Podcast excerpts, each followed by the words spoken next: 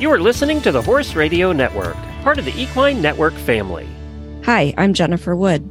And I'm Jennifer Connor.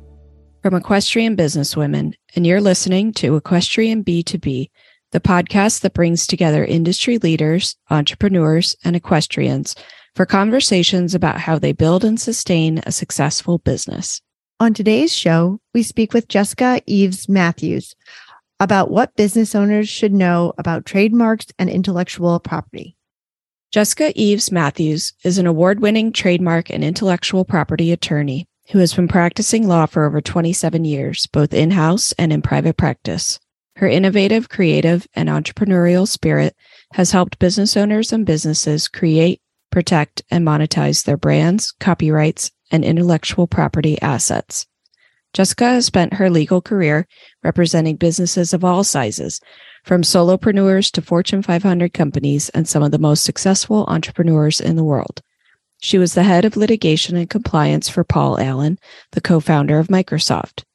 Jessica graduated magna cum laude from Seattle University School of Law, where she was editor in chief of the Seattle University Law Review.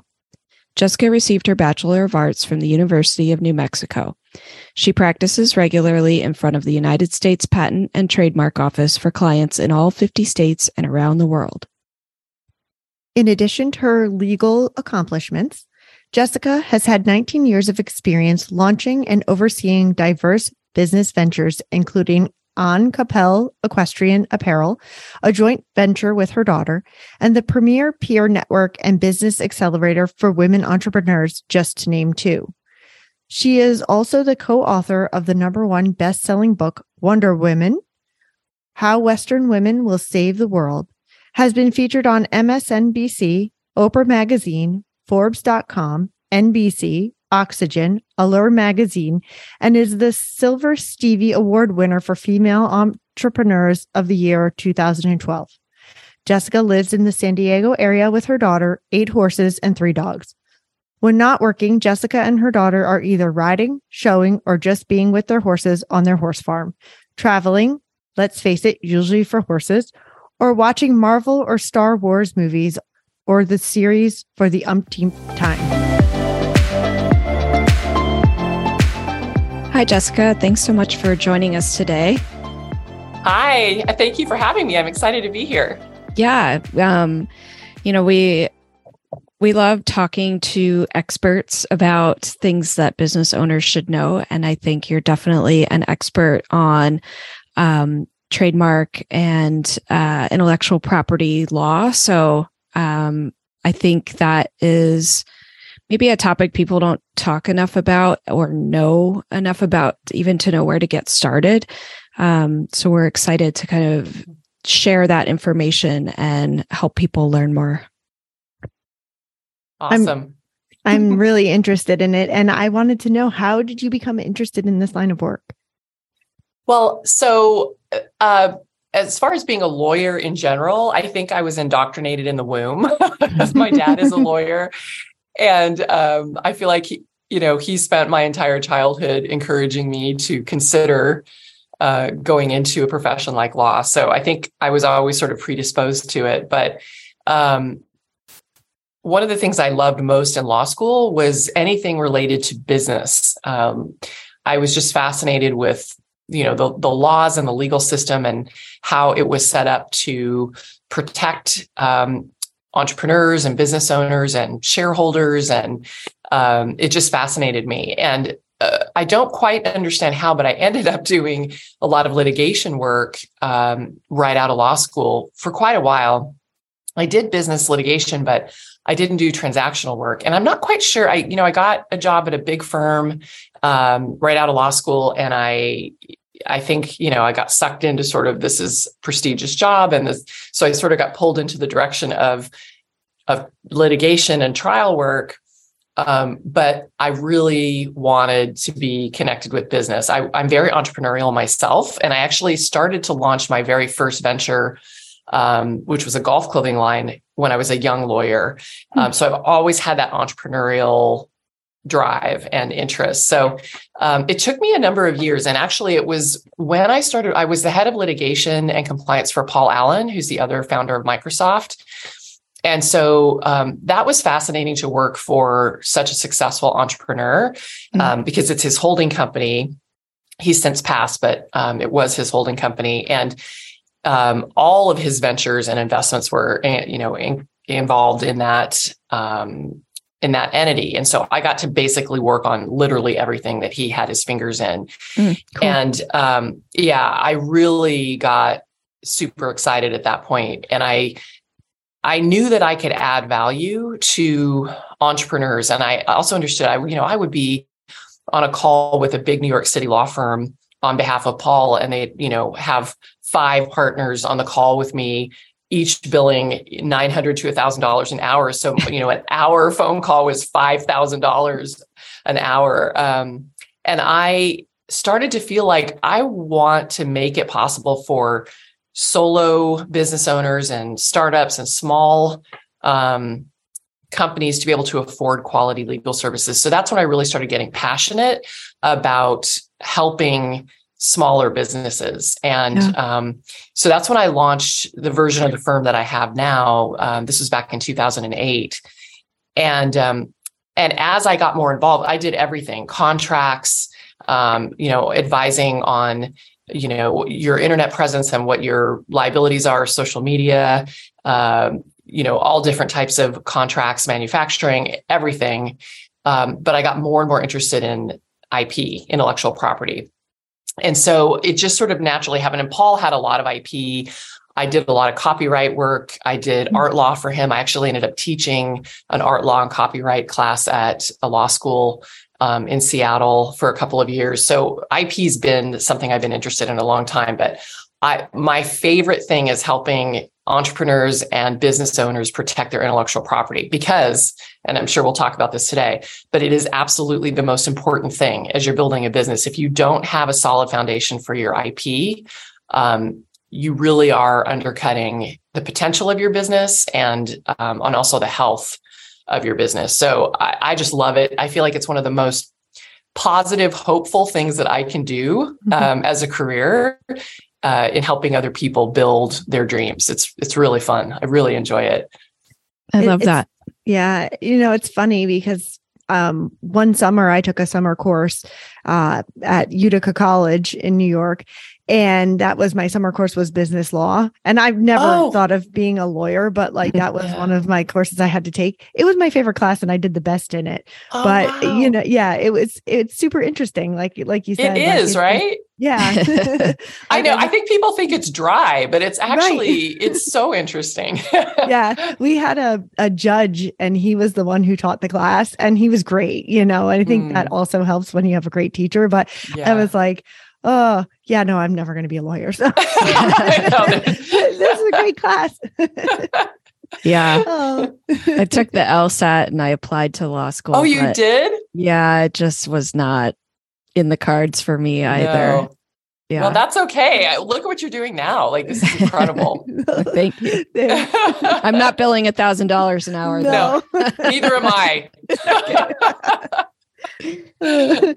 so so you mentioned that you you um started a golf clothing line and I then did. you're a lawyer as well and mm-hmm. there's a couple of other ventures that you have on the side correct mm-hmm. correct yeah i i'm a serial entrepreneur and um, i think it's made me a, a much better lawyer I, most lawyers don't have experience i call it experience on the other side of the conference table but you know mm-hmm. most lawyers don't know what it's like to actually launch a business um, except for maybe a law firm but most lawyers don't even have their own law firms most lawyers are mm-hmm. working for someone else and um, I just always had the bug. You know, my grandfather was an entrepreneur, and my dad had. My dad's a lawyer, but he is very entrepreneurial. My brother's an entrepreneur. It's definitely in my blood. So I've launched a golf clothing line. I've launched um, a beauty line called Untoxicating Beauty, which was a subscription box model. This was a number of years ago, um, where I, we basically sought out up and coming startup and boutique organic skincare and beauty brands and included them in the box. It got really big really fast, but it's not it uh, financially. None of these brands wanted to do samples, and so it got very expensive. Mm-hmm. Uh, so I did. I actually did not end up pursuing it because it just uh, financially I could see where we were headed, and it was just not. It was going to be tough to keep the subscription model thing going, but mm-hmm. um, uh, yeah, and then my and then my most and I've done other ventures. Like I actually launched um, an accelerator program for women entrepreneurs with a dear friend of mine years ago, and we ran that for several years, um, teaching women how to launch and grow their businesses. That's great. Yeah, and then cool. um, my most recent one, aside from law, is on Kapal Equestrian, and I launched that with my daughter. And that is an equestrian apparel brand. And mm-hmm. um, right now, we focus on shirts that are made of recycled water bottles. Um, and we donate a portion of, of, our profits to ocean cleanup efforts. And um, really proud of that brand. So we got big plans for that one for the future. But yeah, so I I've definitely done a lot of launching, and um, it's it's been a, an amazing experience to inform how I advise my clients because I know what they're going through. Mm-hmm. It's been yeah. really really good. And you also ride and have horses. Yes. Uh, so my mm-hmm. daughter is really the big writer. She is a t- one of the she's a top uh, young writer in the U.S. Um, Catherine Matthews, Kate Matthews. Um, she actually went on the European tour last summer and represented mm-hmm. the U.S. and won two bronze medals in um, Hagen, Germany, and she won a gold medal at NAYC uh, last summer. Not 22, sorry, 2021. Mm-hmm. Um, anyway, so she's kind of the she's like the the big time rider in the family. But I've been riding since I was four, and um, and I love it. So we have a horse farm in San Marcos, California, basically San Diego, and uh, we have uh, let's see, ten personal horses, um, and yeah, it's just I feel so lucky that we get to live this lifestyle and be around these amazing animals every day. So, sure. how do you balance all of that? It's not easy. Um, and and I will say, you know, we our farm, um, we've had it for four years now, and we ran it as a boarding business. Um, and that is very time consuming so that makes it very hard to do other things it's i consider it sort of like a jealous mistress as they say um, so running a boarding business is tough we actually went private and um, took a break from the boarding business this last year which has really been nice although we may not we may bring some boarders back in. I don't know. We're we're contemplating that, but um, but it's not easy to do it all. I mean, I'm very lucky. I have an amazing staff. I could not do it without our team here. Um, they are just incredible. So it's definitely a. It takes a village to do what mm-hmm. I do.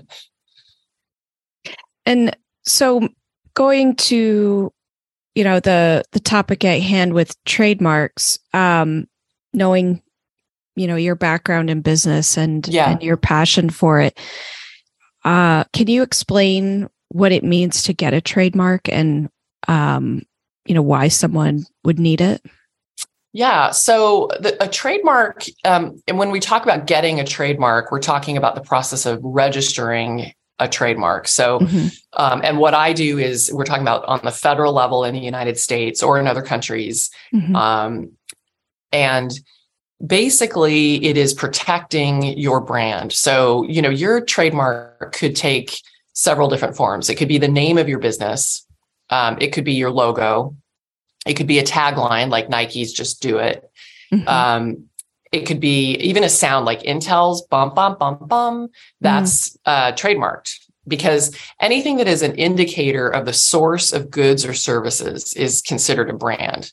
Mm-hmm. Um, even colors like Tiffany's color blue is trademarked because that is a source indicator, right? So the whole point behind the Trademark Act, the Lanham Act in the United States, is, and it's the same in every country, is that we are protecting it's twofold. One is we're protecting creators and and entrepreneurs, right? So that you know that if you launch something, there are protections in place to keep people from copying what you're doing and and profiting off of your ideas and and your brand. Um, on the flip side, it's also a consumer protection mechanism because it helps people know, you know, who am I buying from, and and that helps not only uh, you know just so you know who you're buying from but also if there's something goes wrong you know who to go to to mm. to be made whole right if something goes wrong so it's really a twofold thing and with trademark we're trying to create a brand generally um, and this is what i help people do that is not going to be confused with any other brands. That's kind of the main consideration. Is you, what you don't want is you don't want your brand to be weak so that other people confuse your brand with another and right. they might accidentally buy from someone else thinking they're buying from you. So yeah. the key is building something that is unique, um, as unique as possible. So that's why, you know, like Starbucks, totally strong brand name.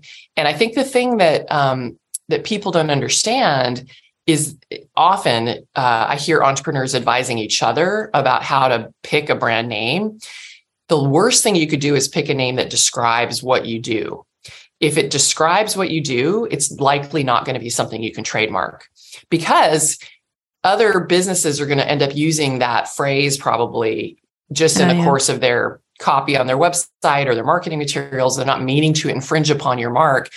And so the trademark office is probably not going to give you a trademark in that because it would really restrain other people from using what is really you know a phrase or a buzz phrase in the industry. Mm-hmm. so um so you starbucks is great because you can't tell from the name what it is. You can't tell that that's a coffee company. Um so that's great. Uh and you know they chose the name based on a character in uh, moby dick. Uh and mm-hmm. um and it's just totally memorable right? Like you you would never confuse Starbucks with any other brand. So that's what makes a really strong brand name. So um, so what we're talking about is is help what I do is I help people make sure first of all that their brand is strong. Um, and that's really where my expertise comes in because I can help people look at it and say, you know, you're going to get registration or you're not, and here's why. Here are the brands that are confusingly similar to yours because I can do, you know, I do really extensive research for my clients. Mm. Um, and I work with clients to help them craft a brand that they can own exclusively and you know they're not at risk of infringing on other marks. So um, so really what we're talking about is this federal registration with the trademark office. Now, I think you also asked me why, like what's the benefit of having mm-hmm. this? Um, the benefit is that you can own it exclusively. You can prevent others from copying you or creating something confusingly similar. And part of that prevention is you can get what's called an injunction. So if you have a registered trademark, you have the ability to go to court and stop someone from using uh, branding that is confusingly similar to yours because that you know you can it's basically assumed that if it's confusingly similar you're going to lose business over it yeah. potentially and so you can shut that down that's probably the most important remedy uh, that you get, and you only get that remedy if you have a registered trademark. You can't if you if you don't register your mark, you don't have that. The other thing is you can get um, you can basically if if another brand is copying you, infringing on your mark, you can go after them for profits that they gained from having mm-hmm. infringed on your mark. And again, that is only available to registered mark holders. Um, and and also by being in the federal database, other people who are launching brands can search and find your brand and know that it's already that name and phrase yeah. is already taken. So there's all re- so many reasons why it's important to get a federally registered mark. Um, and that doesn't matter if you plan to stay small or if you want to you know if you have sort of like global domination mm-hmm. as your goal uh, a, a, registered trademark is is vital to building a brand that you can own and also if you ever want to get investors or if you want to sell your brand if you have not secured your intellectual property rights uh, in an official way that's going to be a real problem you're mm-hmm. going to have a hard time getting investors to, to invest in your company. They certainly won't take you seriously as a business person. Um, and if you want to sell, no one's going to buy a company or a business that doesn't own its trademarks. Now, that's also true with other types of intellectual property, copyrights, um, patents, if they're relevant to your business. All of those things must be secured.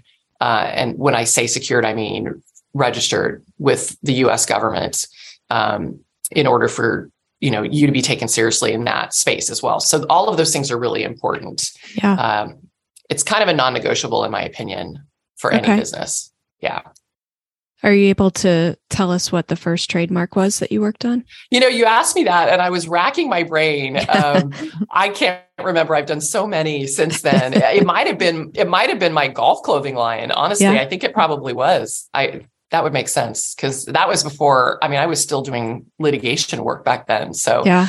um, that probably would have been the very first one. Is grace and Game my golf line? Cool. Yeah. So, what would you say the first step to building the brand is? You know, like it- Mm. it- you know, as far as trademarking and that, like where where do people start?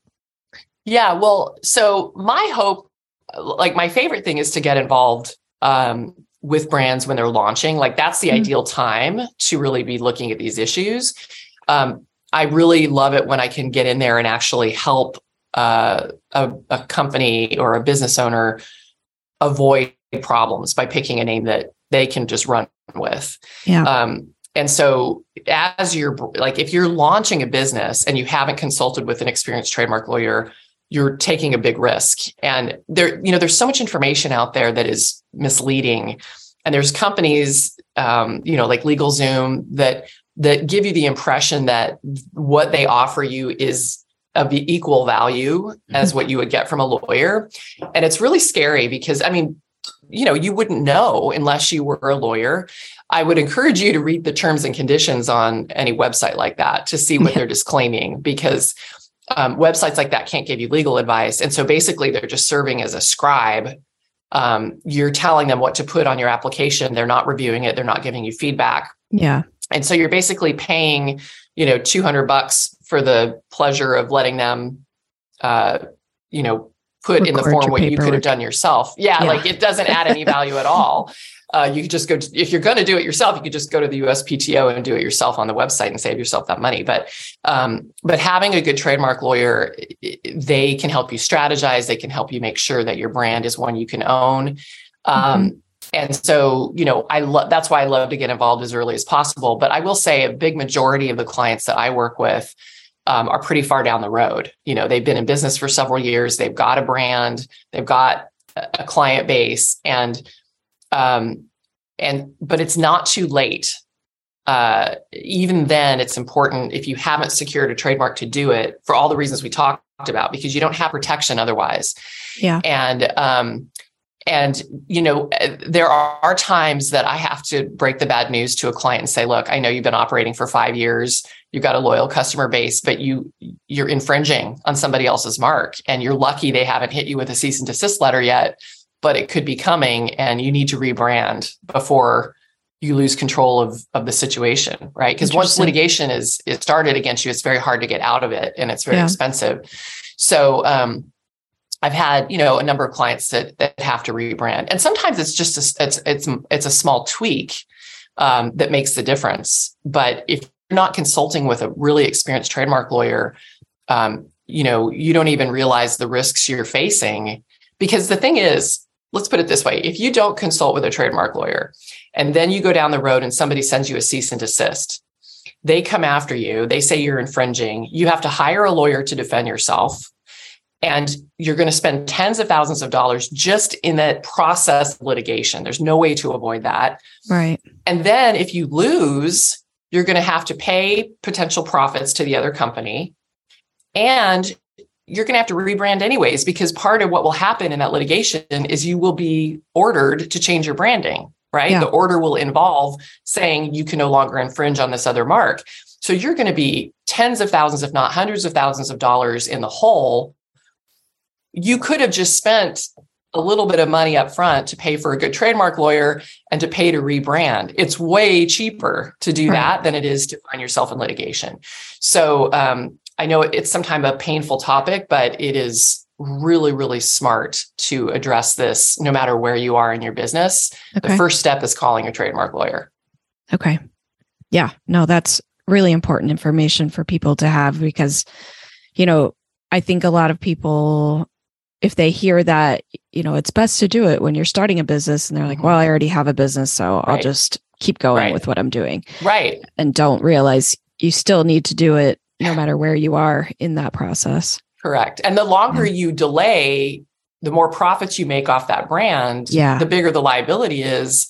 You know, no news is not necessarily good news in the trademark world, right? Like right. Because it could pop up anytime. any day, right? And then all of a sudden, um, you're in a defensive posture, and Mm-hmm. Oh, it's just hard. I hate to see clients go through that. It's heartbreaking. So I'm I'm sort of on a mission. I want to educate, and this is the way I've been my whole career. I want to educate business owners and I particularly women entrepreneurs. I'm very passionate about mm-hmm. empowering and and educating them to to to just be smart, like know what your risks are. And of course, everything's a trade-off, right? Like in, in business and as an entrepreneur, I know this, having done it myself, is that sometimes you take calculated risks, but it's important to understand the risk you're taking mm-hmm. and the mm-hmm. potential costs financially and otherwise to your business. And um, and no you know, it's it's got to be an educated decision. You don't want to be uh, operating out of ignorance. So yeah, it's important to to get the information you need to make an educated decision about your business.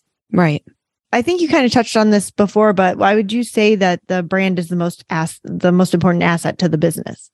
Well, because um, let's look at it this way. If you and I, I always use Starbucks as an example, um, but and that's partly because the product that Starbucks sells is pretty generic, right? It's coffee.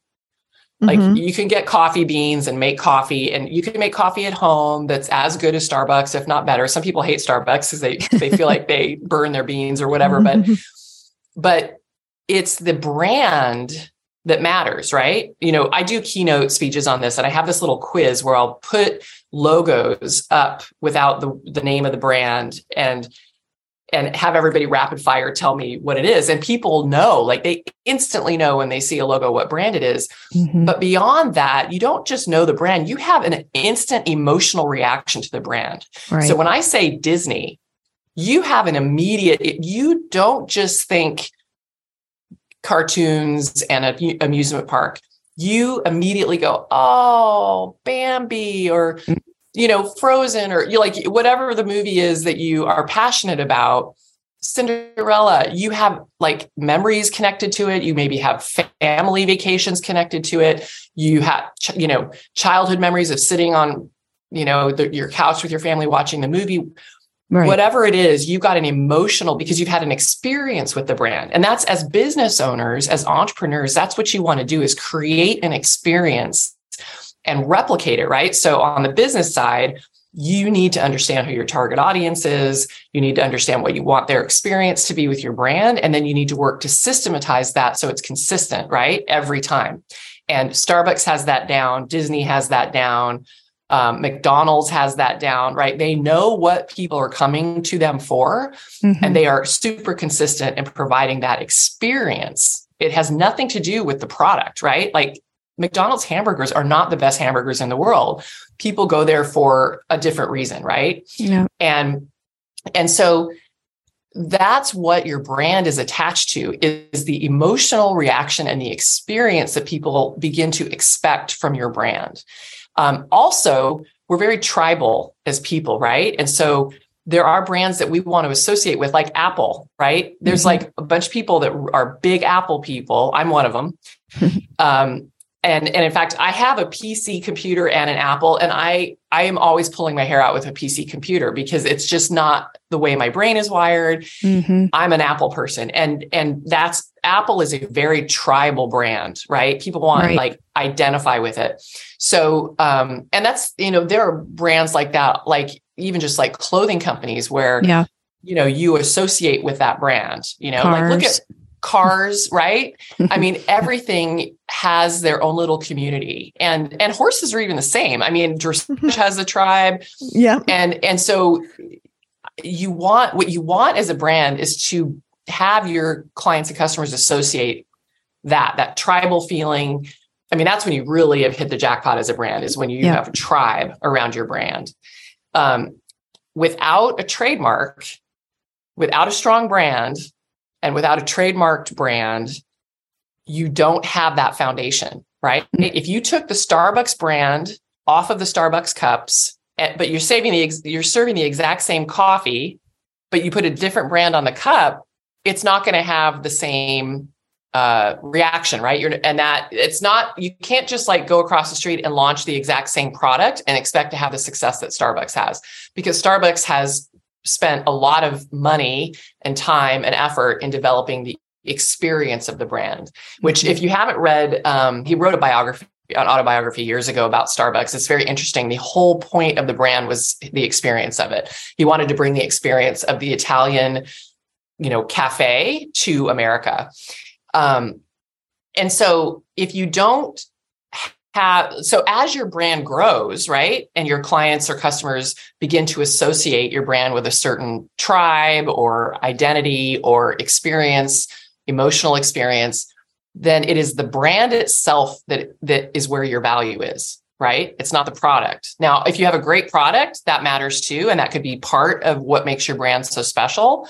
Um, but the brand itself is what becomes it's the goodwill associated with the brand that becomes the most important asset that you have as a business and the more successful you are uh, the more powerful that is so if you don't secure your trademarks um, you're going to have people, first of all, trying to piggyback off of your goodwill, right? They're going to create competing brands and you're not mm-hmm. going to be able to stop them. Uh, the more successful you are, the more a target you are.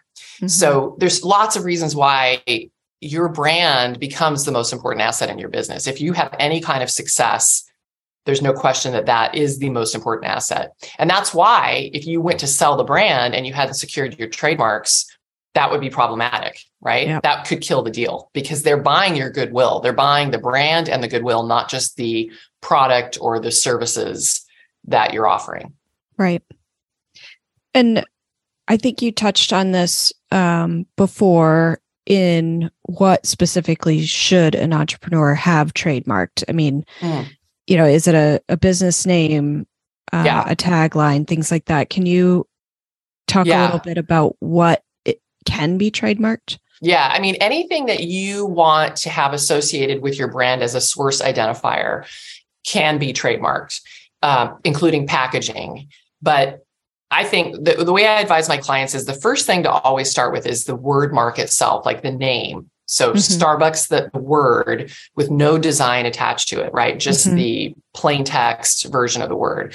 That's going to have your broadest protection because it means you own the word or the phrase and you can use it however you want and and how you use it the design you attach to it isn't relevant um, you own it no matter what uh, so the word mark is the broadest and that's if you can get the word mark you should always get that one first and foremost mm-hmm. the logo is almost as important because as you know that's what people begin to associate right so as, as you get more successful they look for the logo more than they look for the word mark the logo is really uh, the identifier. So those two things are are really vital um, to securing your your trademark rights.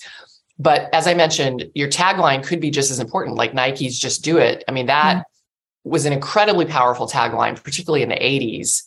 Um, and so securing that is also important. I mean, most brands have a tagline, right? If you look at mm-hmm. it, like the big brands, um, my, it's so funny. My daughter has always had this ability to remember that even when she was little. And I wish she was up here right now because I have her rattle off. She's got like taglines for all, you know, major companies that that advertise.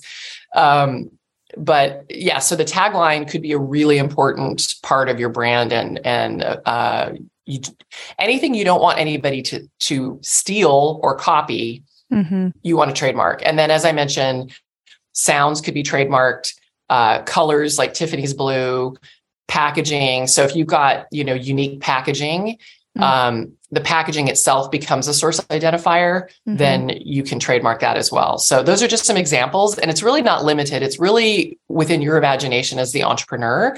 Mm-hmm. Is how you present the brand to the world, and and does that thing become identified with your brand? If somebody sees that thing or hears it, will they immediately know that's you? And if so, yeah. that can be trademarked. Okay. And is it, do you present them all in one thing under your company or is it all separate trademarks? They're all separate trademarks. And in okay. fact, you have to file a separate application for each one. Okay. Uh, the trademark office doesn't. It, it's interesting. In other countries, they will let you combine like your logo and your word mark into one mm-hmm. application, and they don't do that in the US. So um, in the US, you would have to apply two separate times for your logo, word mark and your logo. Mm-hmm. Um, that's just kind of the way they have the system set up. Even so if, if you look, like if your logo has your word mark in it. Uh huh. Yeah. Okay. So that's a good question. So because a lot of people think, well, if I just do the logo, I'll have the word mark and the design. But Mhm. the logo is limited. The logo trademark is limited to that exact design. And so if you change it slightly, or if you ever rebrand, hmm you don't have protection in the new design.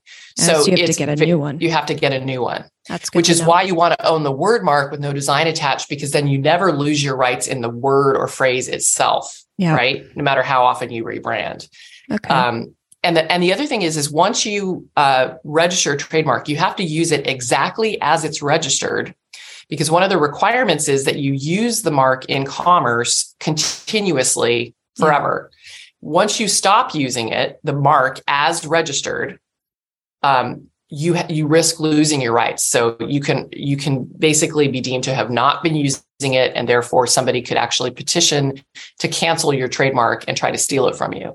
Got so there's actually maintenance on the back end once you get registration, which is another thing most business owners don't understand. yeah. Um, and so it's very important that if possible, you own the word or phrase with no design.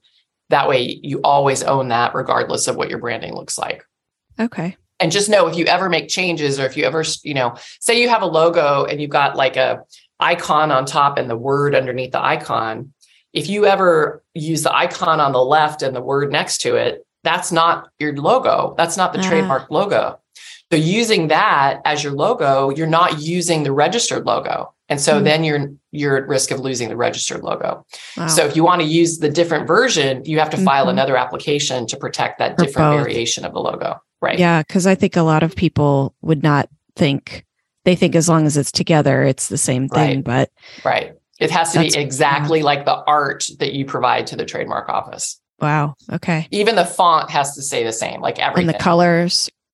Well, you can file to have your mark be that's a great question. You can file to have your mark be black and white. So you Mhm. say you basically say we're not claiming color as Yeah. a part of this trademark, and that gives you the freedom to at least change colors. Okay. Um, so uh, yeah, I always try to get my clients to not claim color because it's broader than if you claim Mhm. color. Okay. Yeah, that's a great question. So uh, you met before you mentioned copyrights and patents and trademarks. Mm-hmm. Are those all they're all different? They're all Right, different. and- yeah. and is that something that somebody should have all of? Um, most businesses probably have a need for copyrights and trademarks. Not every business has a need for patents. Mhm. Um, they're all they all serve different purposes, and they all, so patents are uh, the hardest to get, um, and they tend to protect um, inventions, right? Uh, Mhm. Technical inventions, medical, chemical inventions, like drugs, uh, formulations of things. Um, uh, Mechanical. things, right? mechanical yeah, yeah and and there are design patents as well um Mm. so you can Yeah. you could get a design patent in something it has to be unique it has it can't be like a, a it can't be derived from somebody else's design right it has to be a, a new invention um a lot of businesses would not qualify for patent protection and patent protection is limited so the longest patent you could have last 20 years some of them last only 15 or 10 and so you, I say you really need to have uh, a more broad approach to your intellectual property because copyright can protect a lot of the same things that a patent can in a different Mhm. way. And so, and copyright lasts for um, the life of the inventor or creator plus 70 years. So you have a much longer timeline with copyright than you do patent. And so often you can get a patent and then layer a copyright on top of that. So at least for your um, invention or your creation, you people can't copy you for a really long time. Yeah. Um, trademark lasts forever as long as you keep renewing it. You can maintain that forever. So you really need to look at all three, and that's I would definitely talk to an intellectual property lawyer to determine. Like if you create an app that is unique, potentially something about that might be patentable. If you create a new drug or um, you know uh, a new piece of equipment that Mhm. operates in a way that is is is novel those things can be patented potentially um, so i would definitely talk to an intellectual property lawyer you know to make sure you're protected um, Yeah. And then the other the other way to protect your and copyright, I'll, I'll say also copyright protects anything that you have put in tangible form that is uh, that is unique that you created, right? Again, so it can't be um, derived from somebody else, uh, but you can copyright anything that is your unique creation. Um, and copyrights can be anything from, I mean, obviously a book or any type of writing that you put down on paper or on a screen. Audio, this, the podcast obviously is copyrightable, photography, mm-hmm. architectural mm-hmm. plans, maps, um, uh, any of those types of things um, can be copyrighted. And so they're all really important. I think copyright and trademark probably apply to everybody to some extent. I mean, you can copyright, for example, your website.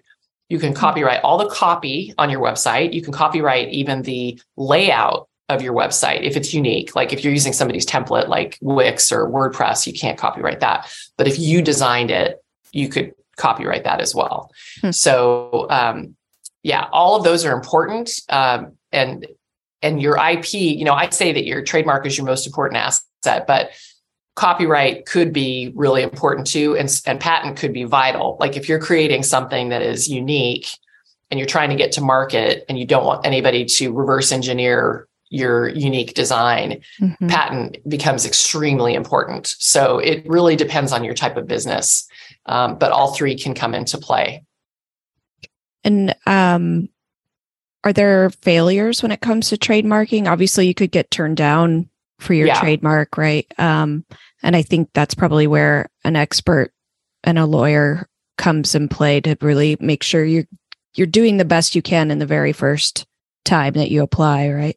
Exactly. I think the biggest issue that I deal with in my practice is people that either went to a company like LegalZoom or similar because they thought they were getting some kind of guidance, right? Because yeah. that's kind of the impression they give you.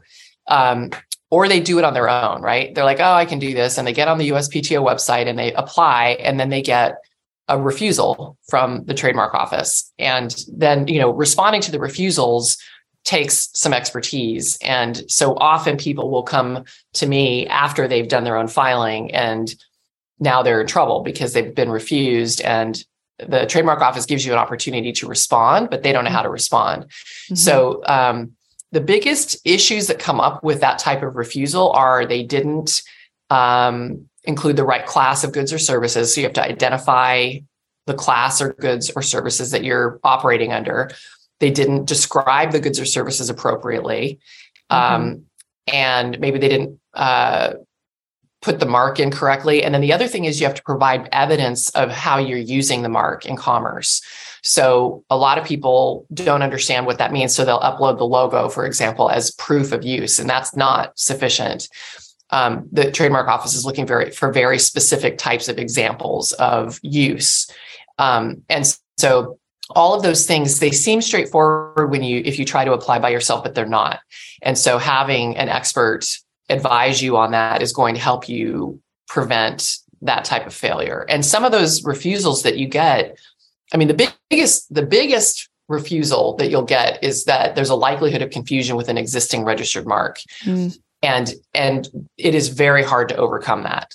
Um, and so generally you have to go back to the drawing board if you get that, if you haven't been working with, with a lawyer that knows how to how to navigate that type of objection. So, yeah, um, yeah those are the big ones. And and again, I mentioned this earlier, uh, but when if you name your business in a way that describes what you're offering, that's going to get rejected, and that happens a lot. Uh, and people apply on their own for a trademark, thinking they're going to get it, and they think it's a strong mark because people will be able to tell from the name what they do or what they sell.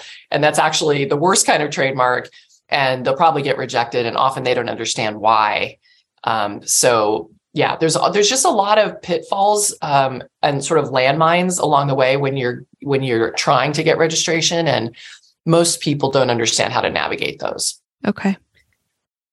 Do you think that people like trainers and riders that have you know built their own personal brands um, even sports psychologists other professions mm you know, in the equine industry, do they need to have trademarks? Uh, what advice would you give to them? You know, I think it really depends on what they're doing and what their goals are. Mm. I think if you're just a trainer and you're not trying to build something like, let me give Oprah as an example. So, like, if you're just a trainer, your name is your trademark, right? That's what people associate with you. It's very hard to get a trademark in a given name um, without the name having some secondary meaning that's separate and apart from you as the individual. So there are people that succeed in this. Oprah is one, right? Because Oprah is her name.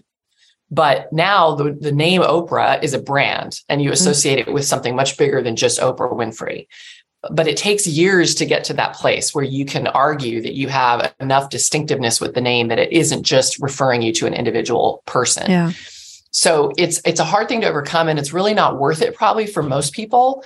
Now, if you are developing a um, a platform, if you're developing a training technique, if you're if there if there's something else that you're doing that is going to become separate and apart from you as the individual, then it is worth it. If if it's if it's got your name in it, it's worth it to talk to a trademark lawyer about how you position yourself to acquire that distinctiveness. And that takes a long-term strategy and documentation, things you need to do, types of press you need to seek out so that you have evidence that your brand has grown to a level of secondary meaning beyond you as the individual.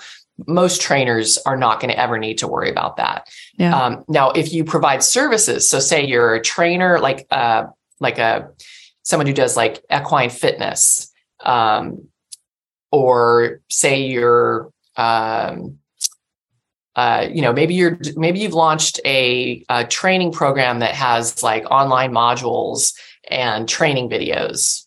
That can become a brand right? So that's something that you probably want to trademark. Mm-hmm. but if you're just teaching in your arena every day or you're traveling to do clinics i don't think it's necessary.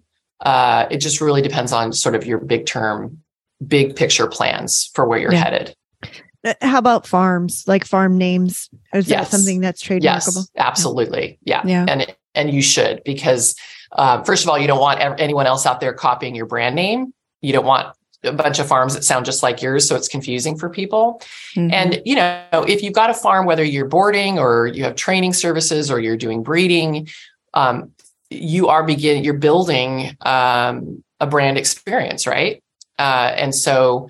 Uh, you want to protect that brand. And the best time to protect it is when you're small um, right? And and that will deter people from you know trying to come up with like a similar name something that might copy uh, what you're doing. So yeah farm names i think definitely important to get a trademark. And easy. It's not hard to do. If you if you mm-hmm. do it right away and you make sure the name is something that's unique um, just get that done and make sure you maintain it properly yeah. And so, you know, throughout your life with school and law school and litigation and businesses, how have horses helped you um, throughout, you know, all of these phases of your life? Oh my gosh, horses are my touchstone. You know, they're they're kind of my north star. I I would not have survived many periods of my life without my horses. I mean, I think about the little you know Arabian gelding I had when I was 8. um, and and he was my best friend and you know just the hours I spent trail riding with him in the woods. I, I kind of wonder like I don't know how I was able to do the things I did as a kid. Uh, nowadays, it's you know we can't do those things. I, I would disappear for hours on my yeah. horse when I was eight years old, and I don't know where my parents were, but I'm grateful that I got to do it. Um, they've just always been such an important part of my life, and I'm so grateful my daughter took to it because you just never know. I have so many friends; they're you know they're horse people, and their kids just didn't take to it, but hmm you know, Kate is so far beyond me in skill set now and knowledge. And um, it's been amazing to share it. So, uh, God, what a gift horses have been at so many phases in my life. I mean, they keep me sane. They keep mm-hmm. me, I feel they're, they're spiritual, you know, like when I'm having a really bad day, all I have to do is go out and, and just love on one of our horses. And I just instantly feel grounded, energized, centered, better about myself. Mm-hmm. Um, they're really magical creatures. I I can't imagine my life without them. That's and they've given me so many opportunities and my daughter. I'm so grateful right. for the opportunities we've been given. Yeah. And I think it's cool how you've managed to, you know, a keep them throughout your life, which I think is really difficult for a lot of women who Yeah. have careers and and to be able to have other businesses that connect your love of horses with being an entrepreneur as well. Well, you guys are doing the same, right? And it's it's it's an incredible gift to be able to find a way to uh to to do something in the equestrian and horse space as a Mhm. as an entrepreneur. And uh I, I I just feel so lucky every day that I get to do it, you know? And Yeah. I mean that's why I'm here. I know that's why you guys are here. I want to help other people do the same because it's there's so much opportunity. Yeah. Awesome. Well, um, we had so much fun talking to you and learned a lot. I'm sure everyone listening will. Um, and at the end of each episode, we ask the same questions to each guest, and Connor starts with the first. What Okay. is one action that women can take to make a big difference in their lives? Oh, that's such a good one. Okay. So um I have this this thing that I came up with um called guilt to gratitude. And I think as women, we tend to beat ourselves up a lot. Um, I think every woman that I know has a bit of a tendency where I think we're very self-critical. Mm. Um, I think we're worriers. I think, you know, we're, I feel like women in general, we tend to be the nurturers and the caregivers um, of the planet and of our loved ones. And, you know, um, and so I think we feel a lot of, and I'm not saying men don't also feel their own burdens, but I think that we, we feel a lot of uh, a lot on our shoulders a lot of the time. And generally we're juggling a lot of things right? Because you know maybe we have kids or elderly parents or um, you know we've got employees we've got animals to care for uh, we've got you know money we need to earn to support our lives uh, there's all there's a bunch of pressure to be the best we can be and to be you know physically attractive. And you know like the pressure on women is is really crazy uh, and it comes from all sides. And um and so uh, i used to have this sort of running uh thing of just negativity right? And most of it directed toward myself and i learned a few years ago like i came up with this for myself i call it guilt of gratitude so whenever a negative thought comes into my head I, I say flip the coin and I sort of think of it as flipping a coin. So I go from the negative thought, I turn the coin over and I say, what in this moment can I be grateful about? Hmm. And I work to find there's got to be a nugget of something in that situation I can be grateful about.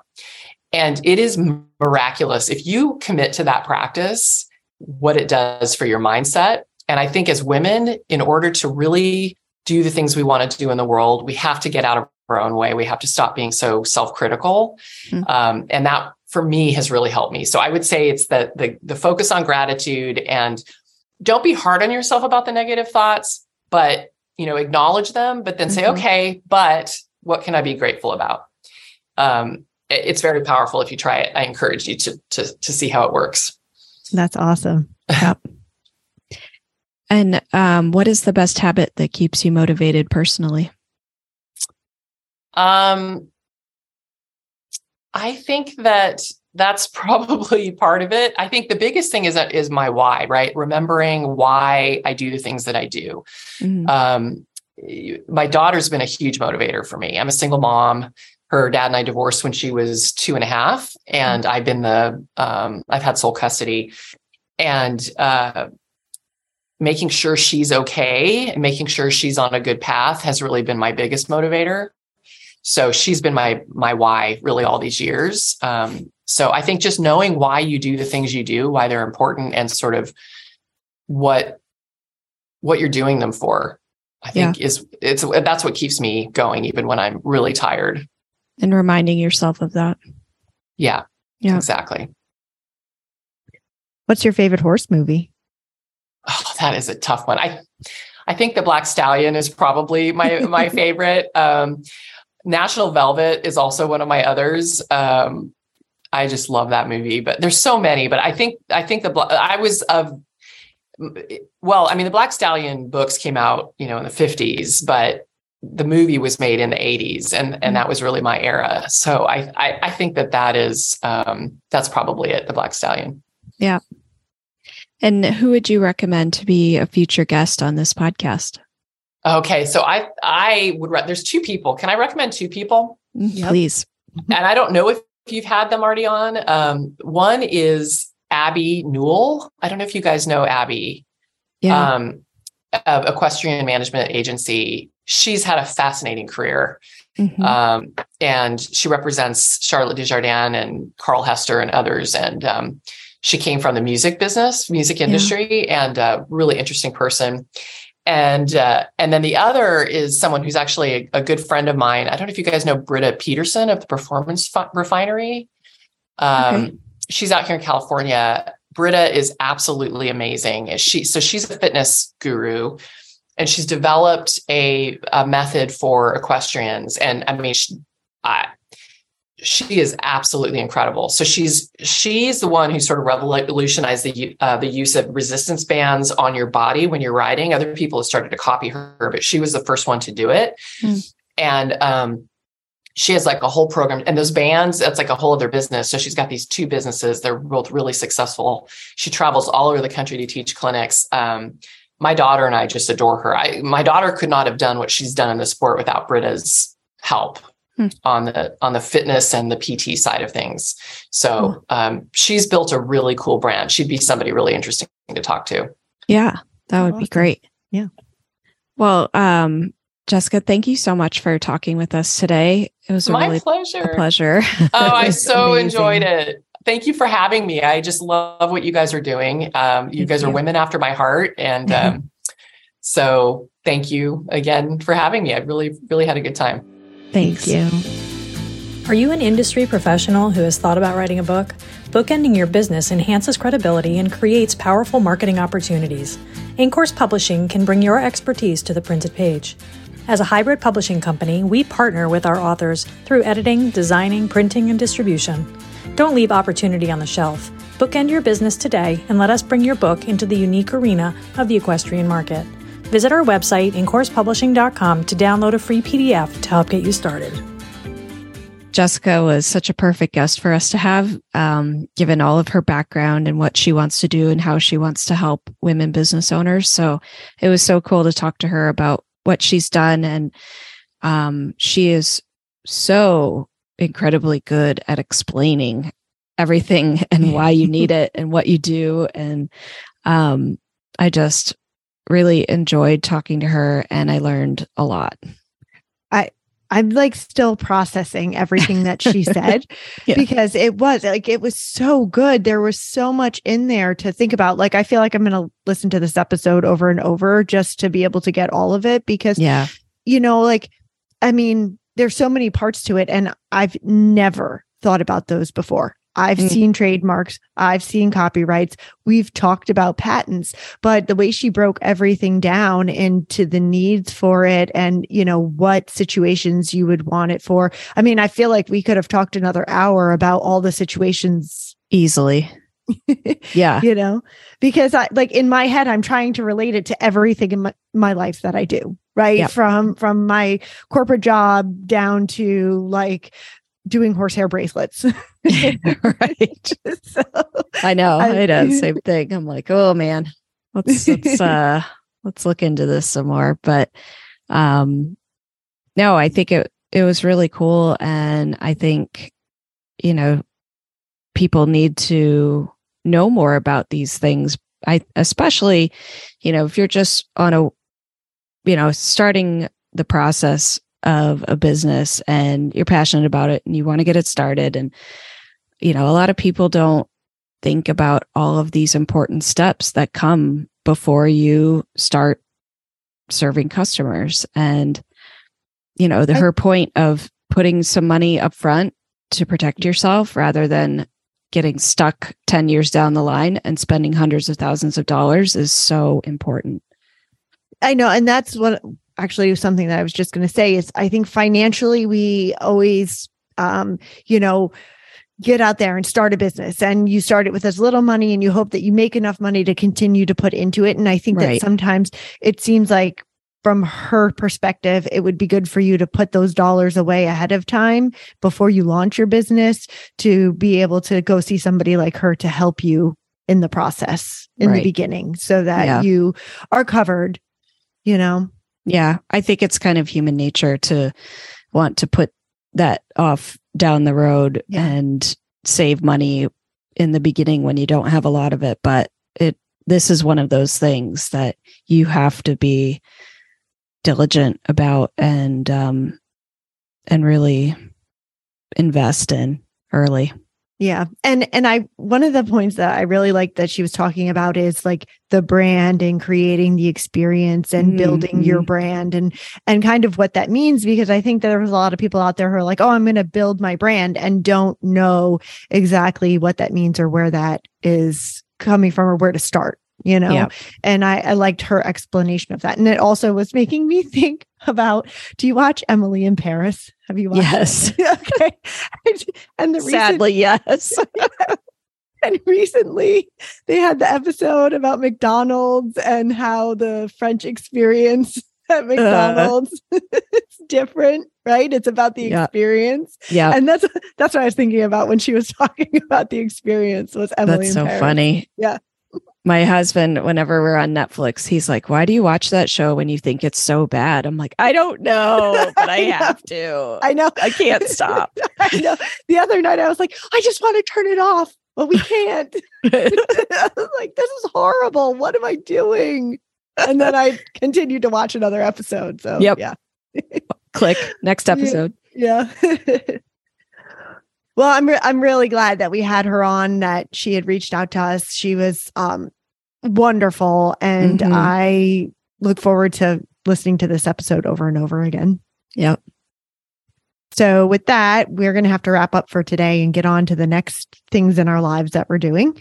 And um, you can find the links to today's guests and the show notes at www.eqbusinesswomen.com.